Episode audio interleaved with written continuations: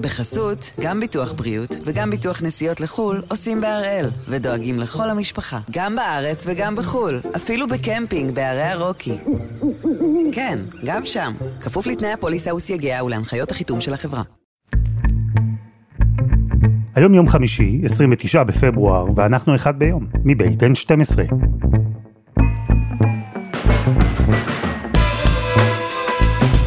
אני אלעד שמחיוף ואנחנו כאן כדי להבין טוב יותר מה קורה סביבנו, סיפור אחד ביום, בכל יום.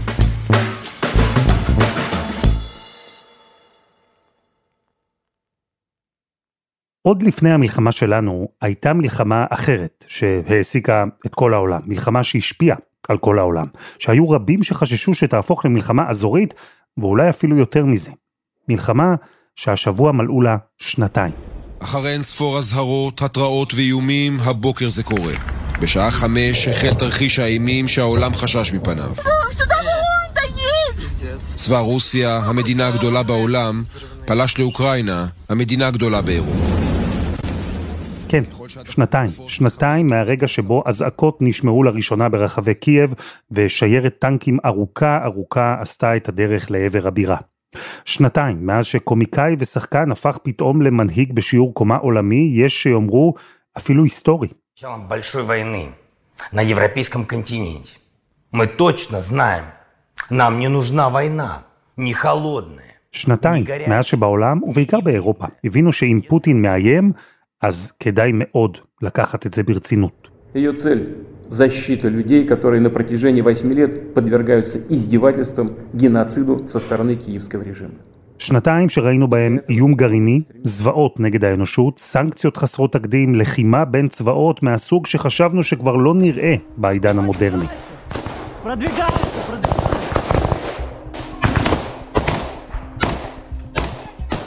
ובעיקר, שנתיים מאז שבעולם העריכו שהמלחמה הזו היא עניין של כמה ימים בלבד. ובשנתיים האלה איתי אנגל כתב עובדה, היה באוקראינה כמה פעמים. והיום הוא שוב כאן אצלנו לדבר על השלב הקריטי שאליו נכנסת עכשיו המלחמה, ואולי אחרי שנתיים השלב הזה מסמל גם כיוון חדש שאליו היא הולכת.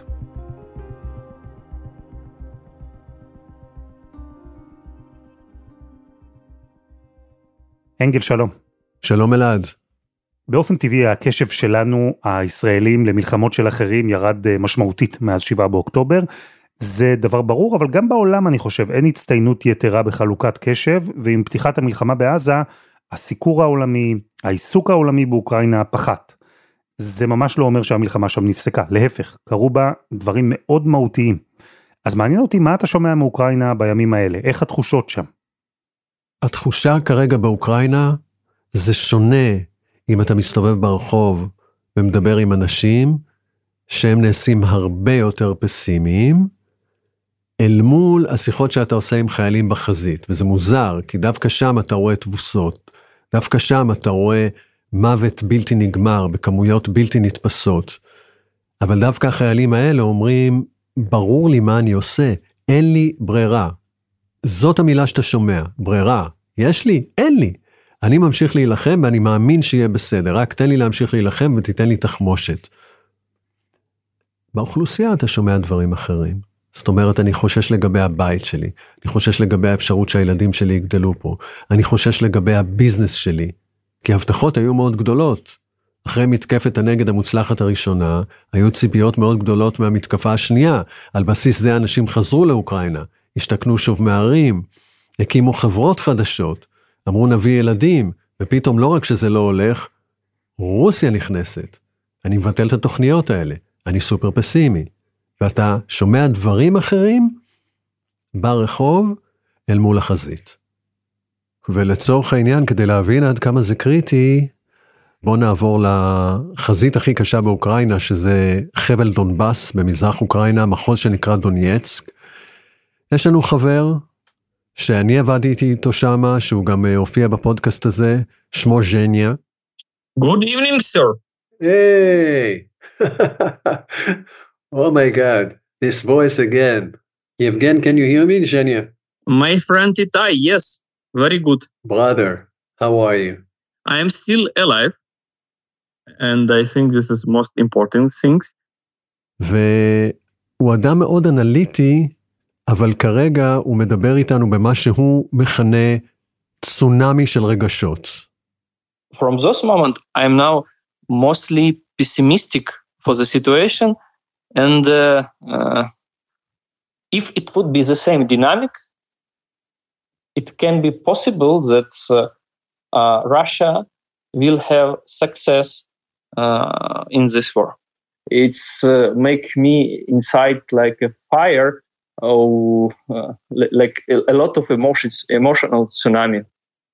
אז אתה שומע, צונאמי של רגשות, זה התיאור שלו, והוא נשאל אם הוא מעלה על הדעת אפשרות של תבוסה במלחמה, הוא אומר, אני אדם מאוד אנליטי, אני תמיד בוחן אפשרויות, עושה לעצמי בראש תרשימי זרימה פסימיים ואופטימיים, אבל כעת, הוא אומר במפורש שאנחנו במצב הכי נורא, אוקראינה, מאז שהחלה המלחמה, ומבחינתו זה לא רק לפני שנתיים, אלא בעשר השנים האחרונות, מהרגע שרוסיה פלשה לחצי האי קרים, הכי פסימי שהייתי. הוא אומר באופן אישי, אני עדיין בחיים וזה מה שחשוב ובעיקר מאוד לא מובן מאליו. אה, האיש הזה, ז'ניה, איבד לדעתי יותר מ-250 אנשים שהוא הכיר. איך הגענו למצב הזה, לייאוש הזה? כי בפעם הקודמת שאתה ואני שוחחנו כאן על אוקראינה, בחודש מאי האחרון, דיברנו אמנם אחרי שהרוסים כבשו את בחמוט, אבל עשו את זה בקושי רב ועם הרבה אבדות. מאז שדיברנו פה בפעם האחרונה על הנפילה של בחמוט, מעט מאוד השתנה. מעט מאוד השתנה בעיקר בגלל שנכנסנו לחורף, והחורף באוקראינה זה לא חורף ישראלי. זה חורף של לפעמים אה, מינוס 20 מעלות, ושלג, והיעדר יכולת ממשית להתקדם. היעדר יכולת ממשית להתקדם. וכרגע מדברים על התקפה מתוכננת, מרוכזת, של הרוסים בקיץ הקרוב, כי בקיץ אפשר להתקדם. אז יש פה עד עכשיו התקדמות איטית, עכשיו חשש גדול של פריצה גדולה של הרוסים, ומכאן הקריאה, קריאת מצוקה אמיתית לאירופה וארצות הברית, אם אתם החלטתם שאנחנו רוצים לנצח ואתם רוצים להציל את הדבר הזה שנקרא מדינת אוקראינה, עכשיו לטוס עם הסיוע אלינו. אז תסביר לי, כי במאי דיברנו על מתקפת נגד מתוכננת של אוקראינה, זה היה באוויר, דיברו על זה, העריכו את זה, והדיבור הזה לווה בהמון אופטימיות מצידם. הייתה תחושה שממש אפשר לשנות את המומנטום, ולא רק להשיג את הרוסים מהשטחים החדשים שנכבשו, אלא אפילו יותר מזה. נכון, נכון.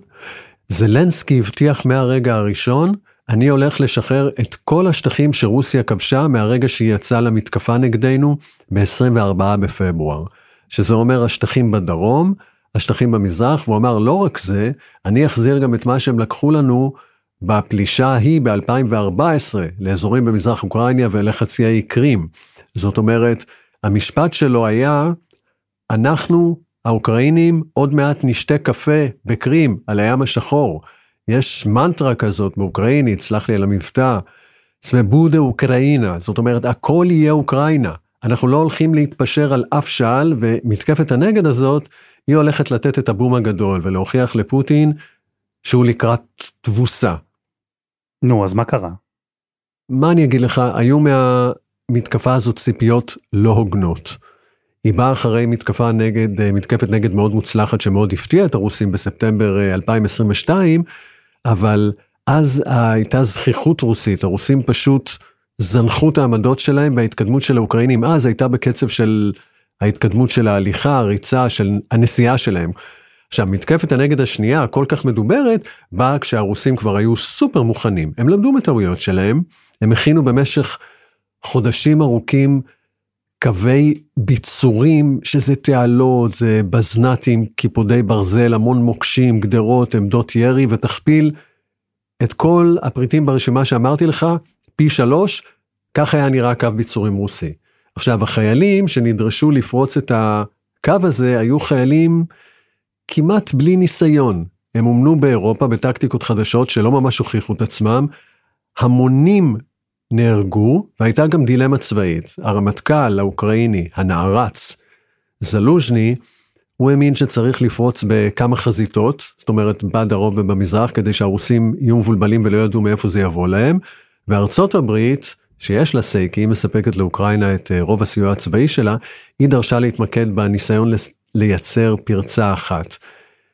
זה לא הצליח, זאת אומרת, אוקראינה בקושי התקדמה אה, כמה קילומטרים, זה בעצם כישלון גדול, וזה מה שגם הוביל בהמשך להתערערות המעמד של אה, זלוז'ני, של הרמטכ"ל האוקראיני, גם בעיני האמריקאים מהסיבות הצבאיות, ומסיבות אחרות שנדבר אולי אחר כך, אה, שבין היתר קשורות לפופולריות של זלוז'ני ואיך שהנשיא זלנסקי מרגיש שהוא מאיים עליו, זה הוביל להחלטה לפני כמה שבועות של הנשיא לפטר את הרמטכ"ל זלוז'ני. כי מה, זלנסקי מרגיש שבנקודת הזמן הזו הפופולריות שלו עצמו נפגעה? כלומר, היו דיווחים על מתח בינו לבין אה, זלוז'ני כבר תקופה ארוכה, וההדחה של הרמטכ"ל עכשיו מלמדת אותנו שהמעמד של זלנסקי אולי כבר לא ממש חזק כמו שהוא היה בהתחלה? המעמד שלו עדיין חזק. הוא עדיין פופולרי, אבל הוא מקום שני. זלוז'ני, הרמטכ"ל שהודח, הוא במקום הראשון. וזה מעניין, אתה יודע, כי דווקא זלוז'ני הוריד מההתלהבות הזאת. אמרנו, זלנסקי אומר, הכל יהיה אוקראינה, נשתה קפה בחצי האי קרים, הוא נערץ, הוא איש השנה של הטיים, הוא איש השנה של כל כדור הארץ, אתה יודע. משווים אותו לצ'רצ'יל מימי מלחמת העולם השנייה. ואתה יודע, כי בהתחלה באמת הייתה פלישה רוסית, והמודיעין האמריקאי, הבריטי והישראלי אמרו, הופה, נשארו שלושה ימים לאוקראינה לחיות, תוך 72 שעות לא תהיה אוקראינה. והאוקראינים הצליחו להדוף טור שריון רוסי של 64 קילומטר. איזה ענק זלנסקי, ואיזה ענק עוד יותר, הרמטכ"ל שלו, זלוז'ני, הערצה מקיר לקיר.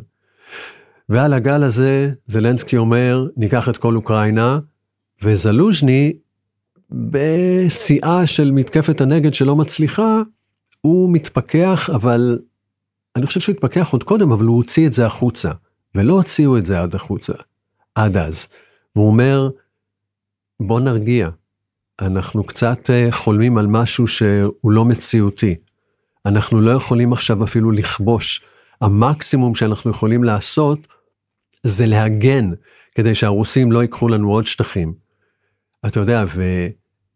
ואת זלנסקי ואת המערכת שלו, בין היתר זה, זה קצת מרגיז, זאת אומרת ההתפכחות הזאת, כי הוא חייב לשדר אופטימיות, אתה יודע, מבחינתו זה ההמשך של להיות מנהיג כפי שראו אותי. אני חייב ל... כל הזמן לשדר שהכל יכול לקרות והכל יקרה. יש עליות ומורדות, אבל אנחנו בדרך הנכונה. הכל יהיה בסוף אוקראינה.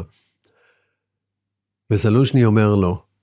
והרבה, מעניין, בציבור האוקראיני מעריכים את האמת הזאת, כי הם מרגישים מבולבלים, הם מרגישים שגם הערוצי טלוויזיה באוקראינה, שרובם די כפופים לשלטון, מספרים להם סיפור יחסית אופטימי, ומי שיש לו קרובי משפחה שמשרתים שם, הוא שומע מהם על זה ש...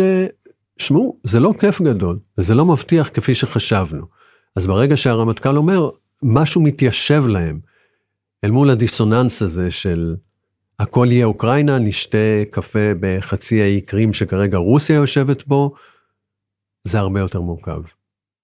מעניין, ודווקא הגישה הספקנית הזו, אולי אפילו קצת פסימית הזו, של הרמטכ"ל לשעבר, שזוכה להערכה מהציבור, למרות טעויות צבאיות שהוא עשה, זה בא על חשבונו של הנשיא זלנסקי במידה כזו שלדעתך יכולה ממש לסכן אותו בכך שהוא אה, יאבד את התפקיד? כרגע עושה רושם שלא. אמורות להיות אה, בחירות בשנה הקרובה. זאת אומרת, הקדנציה שלו מסתיימת, אבל ההנחה שמשום המלחמה לא יהיו בחירות. שוב, הוא עדיין פופולרי. וגם מי שמתעמק מבין את העניין הזה. התסכול הולך לכיוון של למה העולם שהתחייב לתת לנו את הסיוע הזה, לא נותן אותו מספיק. ובשבועות האחרונים, אה, מה שבעיקר מסב את הפסימיות הגדולה, זה הנפילה של עיר ששמה אבדיבקה. שמה החשיבות שלה בעצם? אבדיבקה, תראה, הסרט האחרון שלי לפני כשנה באוקראינה, התמקד אה, בערים בחמוט ואבדיבקה, ודיברנו על בחמוט אז, בחמוט הייתה עיר שניטש עליה עד אז הקרב אה, הכי ארוך במלחמה. הרוסים אז היו במשך אה, שנה במצב שהיו להם רק תבוסות ופוטין היה חייב ליצור הישג כלשהו, כיבוש כלשהו, ובחמוט הייתה יעד בעיקר סימבולי, זאת אומרת בשבילה הרוסים הקריבו עשרות אלפי חיילים כבשר תותחים עד שכבשו אותה, אבל מעבר לסמליות, בחמות לא הייתה כל כך חשובה, ואבדיבקה זה סיפור אחר. אבדיקה היא במחוז דונייצק, שם במזרח אוקראינה, והיא נחשבת השער כדי להגיע לעיר הבירה של המחוז. עיר הבירה ששמה דונייצק, ששם מרוכזים הכוחות הרוסים. זאת אומרת, אני לפני שנה הצטרפתי לחוליית אה, משגרי טילי גראד שממוקמת ליד אבדיקה, משם הם ירו לתוך דונייצק, ועצם הנוכחות האוקראינית שם מנע מכוחות רוסים להשתמש בדונייצק ובמשאבים של דונייצק כמרכז תקשורת, ומנעו בעצם מהרוסים את היכולת לפרוץ דרך. אבל כבר אז, אתה יודע, יכולתי לשמוע, אנדרה קראו לו, מפקד החוליה של המשגרי גראד, אה, הוא קונן על זה שיש להם את החיילים הכי מעולים, תצפיות, רחפנים, מודיעין, מוטיבציה, ורק דבר אחד חסר, מספיק תחמושת. אין לנו. וזהו, עכשיו אבדיבקה נפלה, וברגע שאבדיקה נפלה, הרוסים יכולים לפרוץ. וז'ניה שמסתובב באזור הזה של אבדיבקה, הייתי איתו שם אה, לפני קצת יותר משנה, מספר שכבר, אתה יודע, בימים האלה שאנחנו מדברים, עוד ארבעה כפרים סמוכים לאבדיבקה נופלים לכיבוש הרוסי. זאת אומרת, מבחינה אסטרטגית זו מכה מאוד גדולה לאוקראינה, ושוב, היא יוצרת פסימיות קשה שלא הייתה בציבור האוקראיני עד היום.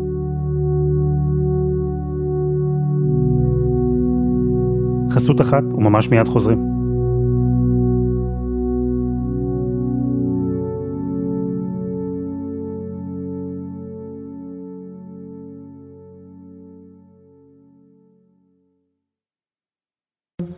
בחסות, גם ביטוח בריאות וגם ביטוח נסיעות לחו"ל עושים בהראל, ודואגים לכל המשפחה, גם בארץ וגם בחו"ל, אפילו בקמפינג בערי הרוקי. כן, גם שם, כפוף לתנאי הפוליסה וסייגיה ולהנחיות החיתום של החברה. שנתיים למלחמה באוקראינה והקולות שאנחנו שומעים משם פסימיים יותר מאשר היו עד עכשיו. זה קורה אחרי כישלון מתקפת הנגד האוקראינית, זה קורה לקראת מתקפה רוסית אפשרית באביב או בקיץ, זה קורה אחרי שהציבור האוקראיני התעייף והתייאש מההבטחות לניצחון מזהיר, וזה קורה אחרי שהמערב אמר אמנם הרבה מילים יפות, וכן, העביר בשנתיים האחרונות גם לא מעט סיוע. Last week, I signed an $800 million package of security assistance to Ukraine that included new capabilities like artillery systems and armored personnel carriers. אבל עכשיו, באוקראינה, אומרים שמחסור חמור בנשק ובתחמושת עלול ממש להכריע את המלחמה כולה לרעתם.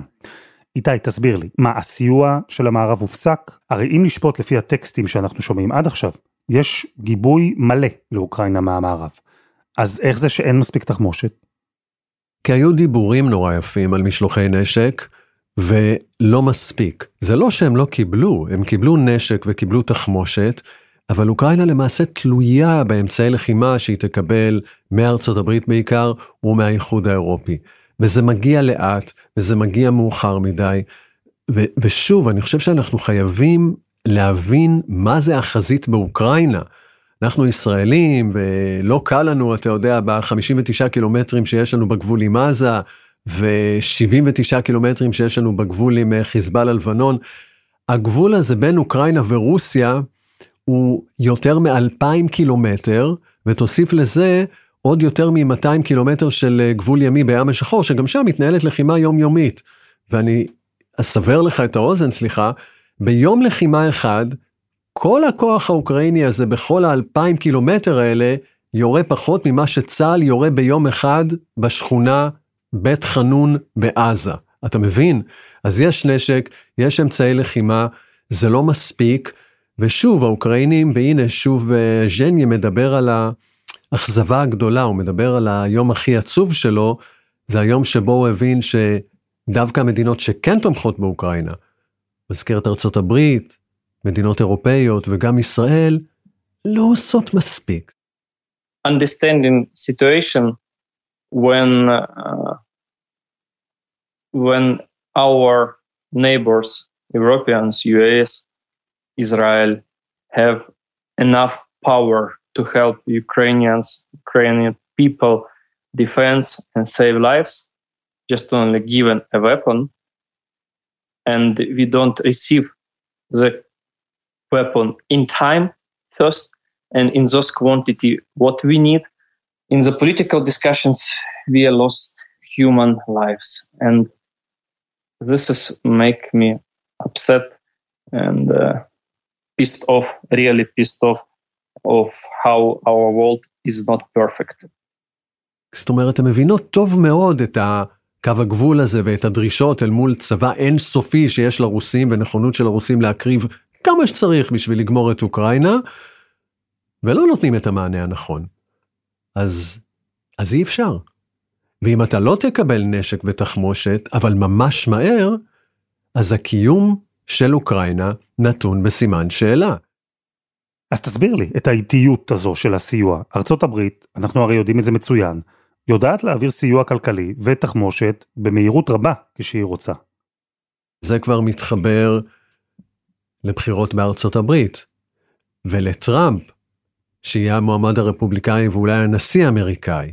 וכרגע ארצות הברית של ביידן, שמבינה את הפאניקה האוקראינית, מאשרת, הסנאט, קבלת סיוע של משהו כמו 80 מיליארד דולר לאוקראינה, אבל בית הנבחרים, שרובו רפובליקאי, שומע מטראמפ, לא, תחסמו את זה, אל תעבירו. זאת אומרת, מבחינת הרבה אוקראינים, טראמפ הוא הרוצח של אוקראינה. המחשבה שטראמפ יהיה נשיא ארצות הברית, זה אולי הסוף של אוקראינה.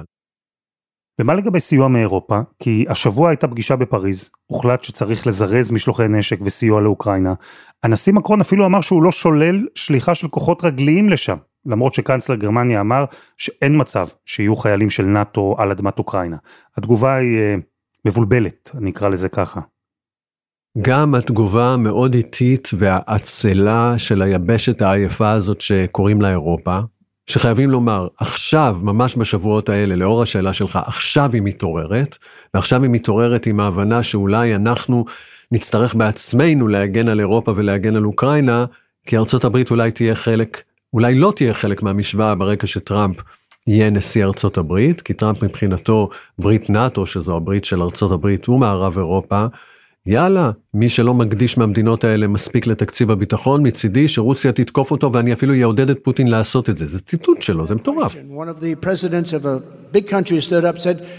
Well, sir, uh, if we don't pay and we're attacked by Russia, will you protect us? I said, no, I would not protect you. In fact, I would encourage them to do whatever the hell they want. You got to pay.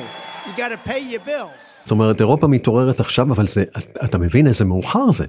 זאת אומרת, רוסיה מבקיעה את השטחים כדי לפרוץ יותר ויותר, וגם חייבים להגיד, אה, זה לא יעיל לאופן שבו התחמושת שכן מגיעה, איך היא מתנהלת בתוך אוקראינה, וכאן אני כבר רומז לך לסיפור הזה של השחיתות. אתה יודע, אוקראינה זה מקום שאתה, אם אתה בגיל של ז'ניה או בגיל שלך או שלי, אתה לא יכול לצאת מהמדינה.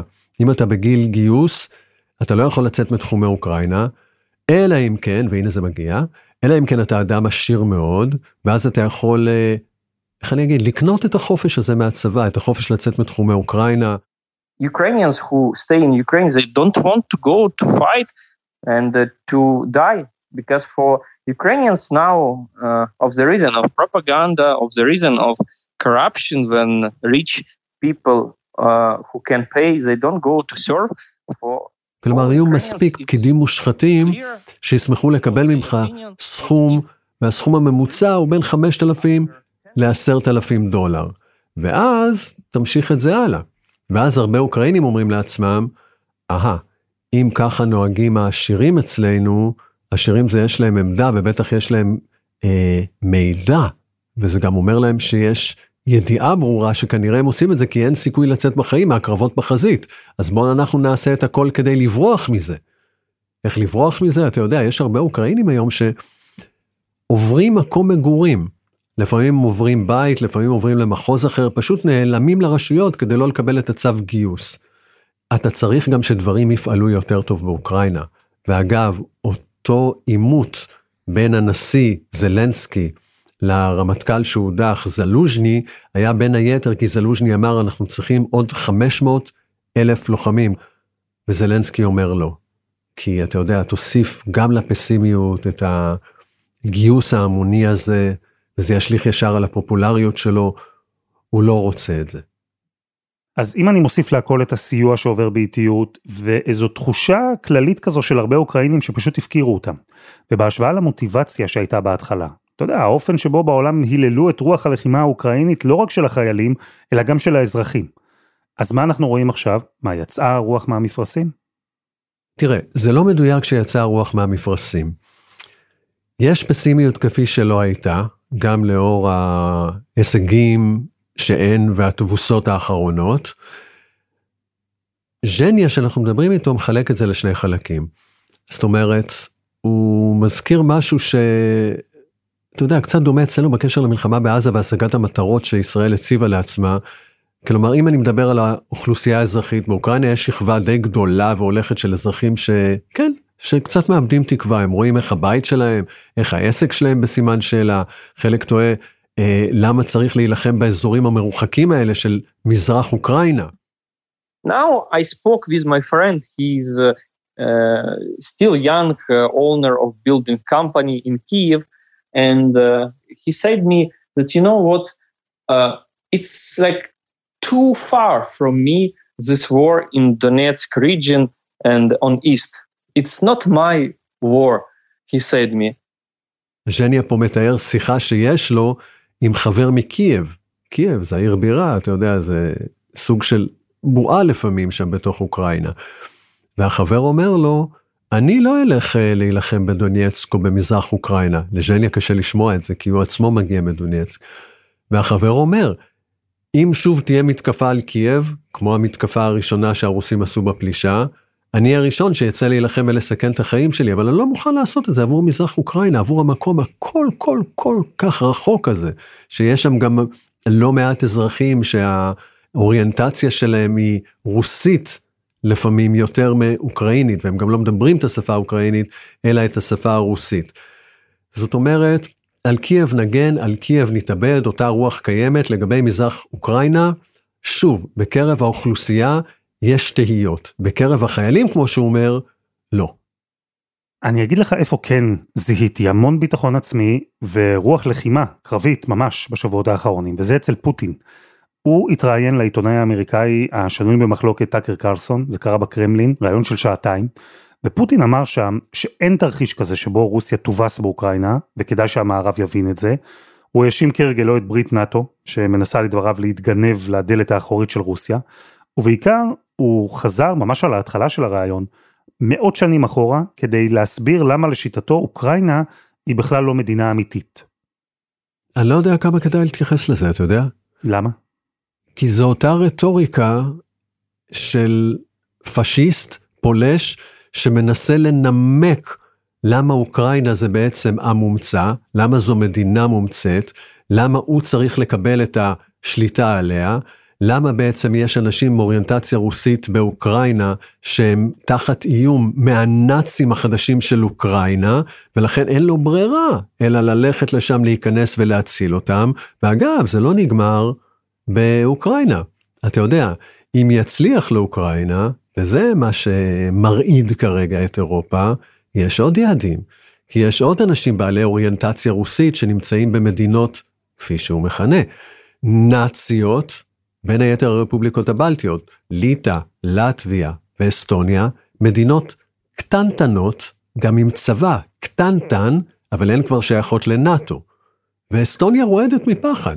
אתה יודע, ויש לה ראש הממשלה, קאיה קאלאס, שמיד אמרה על כמה שפוטין זה אויב וכמה אנחנו חייבים להתגייס אל מולו, וכרגע היא ברשימת המבוקשים של רוסיה. היא נחשבת טרוריסטית, נאצית, שצריך להוריד. אתה מבין? אז אפשר לתאר את הרטוריקה הזאת של פוטין, ואפשר להתעלם ממנה. אני רוצה להתעלם ממנה בכל מה שקשור לבוא נקשיב לפוטין, כי זה, אתה יודע, זה הדיבור הזה.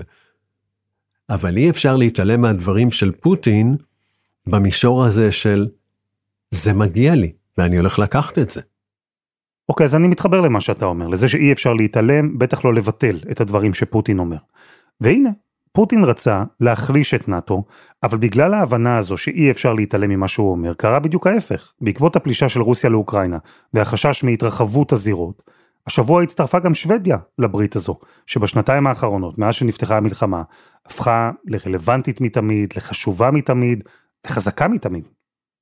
נכון, שוודיה ופינלנד, שתי מדינות שתמיד חרטו על הדגל שלהם את הנייטרליות. אף פעם לא נהיה שייכים לצד כזה או אחר, ברוב הציבור, ממש ברמה של יותר מ-90 אחוז, אמרו אנחנו רוצים להיות נייטרליים. בעקבות הפלישה, 90 אחוז אומרים מיד לנאטו. ולפינלנד יש גבול מאוד מאוד מאוד מאוד ארוך עם רוסיה. כלומר, כרגע הוכפל הגבול בין מדינות נאטו לרוסיה, וגם כן מבחינת אנרגיה, הוא חשב שהוא ישבור את אירופה, כי אירופה הייתה תלויה באנרגיה שלה על מה שרוסיה מספקת לה, יותר מ-30 אחוז בחלק מהמדינות, ואיכשהו הם מצאו אלטרנטיבה. זאת אומרת, אירופה כשהיא רוצה, היא יכולה לאלתר. תגיד, אמרתי בהתחלה שהקשב, זה נכון באירופה, נכון בארצות הברית, נכון גם אצלנו, אה, הקשב הזה עבר מאוקראינה יותר לישראל ולעזה. איך האוקראינים שאתה מדבר איתם רואים את מה שקורה אצלנו? הם רואים הרבה מהמשותף. אגב, אין מדינה באירופה כמו אוקראינה מבחינת התמיכה שלה בישראל. הרבה הרבה יותר למשל ממה שגרמניה. האוקראינים איתנו, הרוב המכריע. אומרים, כולנו הותקפנו על ידי בני אופל.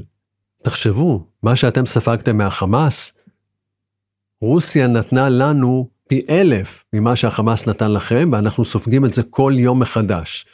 ותבינו, יש פה ציר מאוד ברור. הרי רוסיה גם אמרה, אחד הציטוטים המדהימים שיצאו מהקרמלין, זה לישראל אין זכות להגן על עצמה. רוסיה העמידה את עצמה לצד חמאס. איראן מספקת את המל"טים המתאבדים לרוסיה כדי להפציץ את אוקראינה, המל"ט שקוראים לו שהד, אבל היא מספקת אותו גם לחיזבאללה נגדנו. זאת אומרת, יש פה איזה ציר של רוסיה, איראן, חמאס, ועוד כמה מדינות סימפטיות כמו צפון קוריאה בין היתר, ואוקראינה וישראל בצד השני, בוא נהיה ביחד. אל תתייחסו למוסקבה כרגע כעוד איזה זרוע של הרוע הזה. מוסקבה זה הלב, הלב של השטן, וברגע שתבינו את זה, נוכל לעבוד ביחד. אז איפה אנחנו עומדים עכשיו, אנגל? ברוסיה ובאוקראינה מדברים אה, על קייב כיעד ריאלי, או שהם מתרכזים בינתיים באותן טריטוריות במזרח אוקראינה ובדרום? בוא נאמר שבאוקראינה לא מדברים על חשש שתהיה פלישה לקייב, בטח לא בזמן הקרוב. ברוסיה אתה שומע על זה כל הזמן, כי ברוסיה אתה יודע, יש את הניצים, תחשוב שפוטין הוא לא הכי קיצוני, ויש אנשים יותר קיצוניים ממנו שאומרים, עד שלא נחזיר לנו את קייב, אנחנו לא נשקוט, ובכלל קייב היא שלנו. זאת אומרת, הם, הם מסמנים את זה כיעד, אבל הם קיצוניים. ריאלית, קייב כל כך מבוצרת, ברמה שהרוסים לא יוכלו להיכנס אליה, אבל אני מוסיף, עדיין. המלחמה הזאת כל כך דינמית, היא הפתיעה את כל גופי המודיעין שכשלו פעם אחר פעם בניסיון לנתח ולחזות מה הולך או לא הולך לקרות בה, שאנחנו נצטרך לעשות אה, שיחה נוספת עוד כמה חודשים. אנחנו נעשה, בטח. וגם בשיחה העתידית הזו שלנו, אני אשמח שנשמע מז'ניה. כי בהמשך לכל הדברים שאתה מתאר, הפסימיות, הפחד מהעתיד, כשהוא דיבר איתך היום, הוא דיבר במונחים של מה? של חשש קיומי ממש? תראה, הוא מדבר על זה שאשתו בהיריון, ותיוולד לו ילדה עוד כמה חודשים. ומדבר על זה כמובן, כמו שאנחנו שומעים, בצורה מאוד אמוציונלית. It's, it's a daughter, uh, Ita, it's a daughter, and uh, it would be a girl. And uh, uh, I'm feel very worried like a father. I have a daughter, 12 years old, and it would be second my daughter. And I am very worried of the future of both my daughters in uh, Ukraine. Uh, if we will fall down, and uh, it's no future for them. הוא אומר, יש לי שתי ילדות. אני מאוד מודאג לגבי העתיד שלהם, ואם בכלל יש להן עתיד באוקראינה. הוא אומר, הוא עדיין מאמין, הייתי רוצה שהן יגדלו באוקראינה, שהן יתרמו למדינה הזאת שקוראים לה אוקראינה, שתמשיך להתקיים כמדינה עצמאית, ושחס וחלילה, שהן לא יהיו, כמו שהוא רואה אצל לא מעט אה, חברים שלו, אה, שהחליטו יחד עם הילדים שלהם להגר מאוקראינה, כי יאללה, בוא ניתן לילדים סיכוי במדינה יציבה יותר והרבה יותר נורמלית, למה צריך להוליד עוד ילדים באוקראינה? ותראה לאן זה מוביל אותו. ממש לשאלה למה להביא ילדים לעולם, תראה איזה שאלות אנחנו מדברים על ילודה ומוות וחיים. זה בין היתר פטריוטיות אוקראינית להביא ילדים לעולם. כי אנחנו צריכים להביא ילדים כדי לשמור על העם, אפילו מבחינה גנטית שלא ילך לאיבוד, כי יש כל כך הרבה הרוגים, וכל כך הרבה מהגרים, ועכשיו גם כל כך הרבה שטחים שנכבשים, אז משהו באוקראיניות הולך לאיבוד, זאת אומרת, זה, זה צו כרגע לעשות יותר ילדים כדי לשמור עלינו. עד כדי כך הוא מדבר.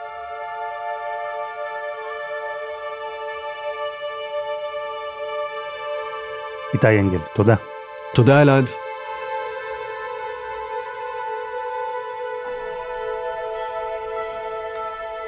וזה היה אחד ביום של N12. אנחנו מחכים לכם בקבוצה שלנו בפייסבוק, חפשו אחד ביום, הפודקאסט היומי. העורך שלנו הוא רום אטיק, תחקיר והפקה דני נודלמן, שירה הראל ועדי חצרוני.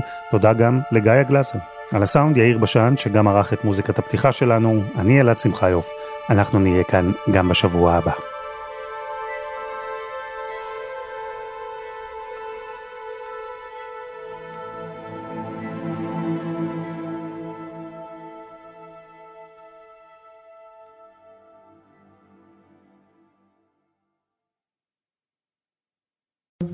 בחסות, גם ביטוח בריאות וגם ביטוח נסיעות לחו"ל עושים בהראל, ודואגים לכל המשפחה, גם בארץ וגם בחו"ל, אפילו בקמפינג בערי הרוקי. כן, גם שם, כפוף לתנאי הפוליסה וסייגיה ולהנחיות החיתום של החברה.